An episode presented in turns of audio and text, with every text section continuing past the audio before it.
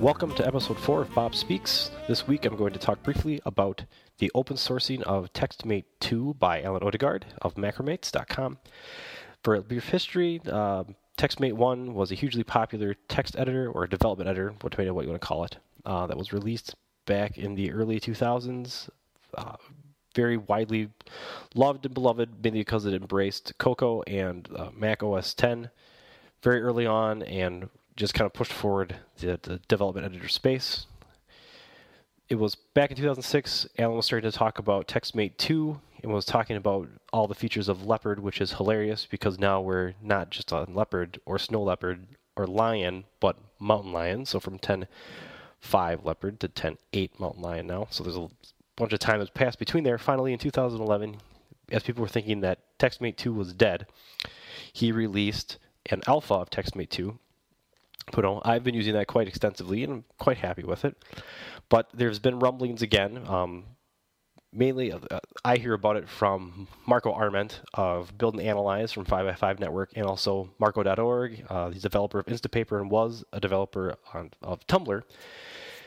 He's been switching from TextMate to another editor, looking at Sublime Text 2 and Chocolat, or however you say it. And so there's been talk again about the death of TextMate 2. So this week it came out that Alan is open sourcing on GitHub the TextMate 2.0 code, the source, and accepting patches, which is kind of cool to an extent, but it brings up a point of what does this mean for the future of TextMate 2? There's been polarizing to an extent. There's those who think this is going to be great for it, but many others who think that this essentially is the death knell of TextMate 2.0, much like the open sourcing of WebOS by HP is thought to be the death stroke of WebOS. Now, I'm not sure exactly what's going to happen, but I do know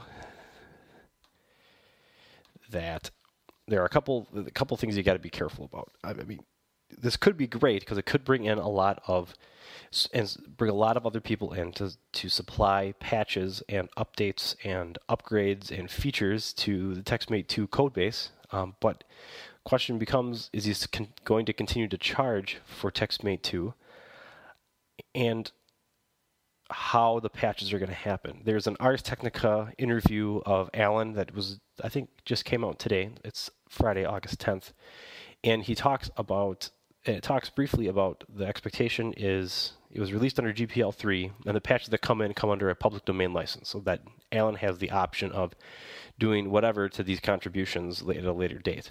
He will accept GPL3 coded GPL3 licensed patches as well, but there's kind of been a change in the open source community to more or less restrictive licenses such as BSD and MIT, away from the heavily copyleft licenses like the GPL.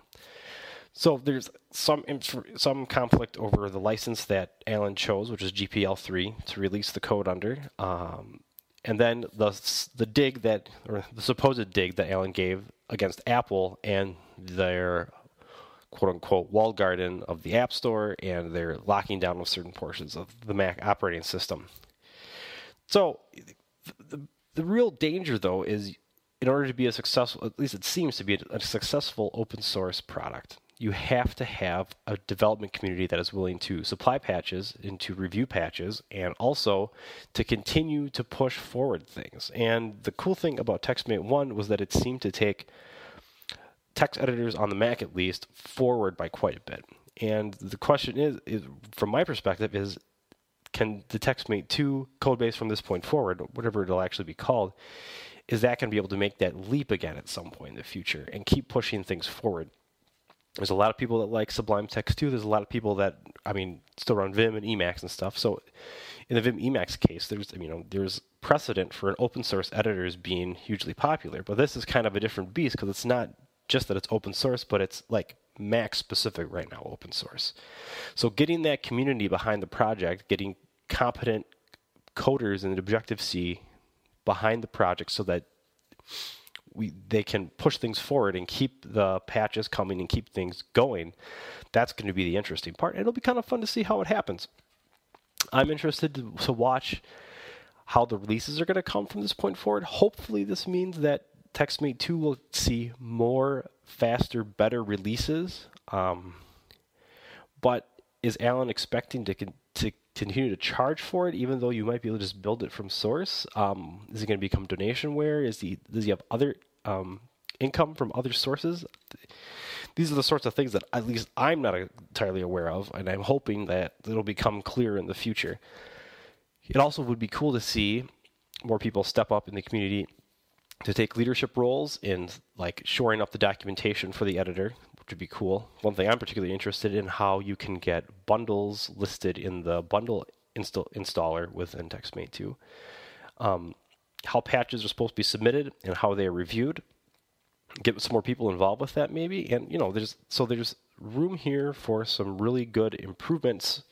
And maybe this is the best thing to push things forward, but there's still a lot of questions. Excuse me. So we'll just have to kind of wait and see how things go. At least some news on TextMate 2, I guess. I've been trying Chocolat, and it's fine, but I think I'm probably going to move back to TextMate for the moment. And, I mean, but, you know, who knows what in the future. I've never been opposed to changing editors if I can find some time to learn new things. But that's the news on TextMate open sourcing this week. And thanks for listening. And I will talk again soon.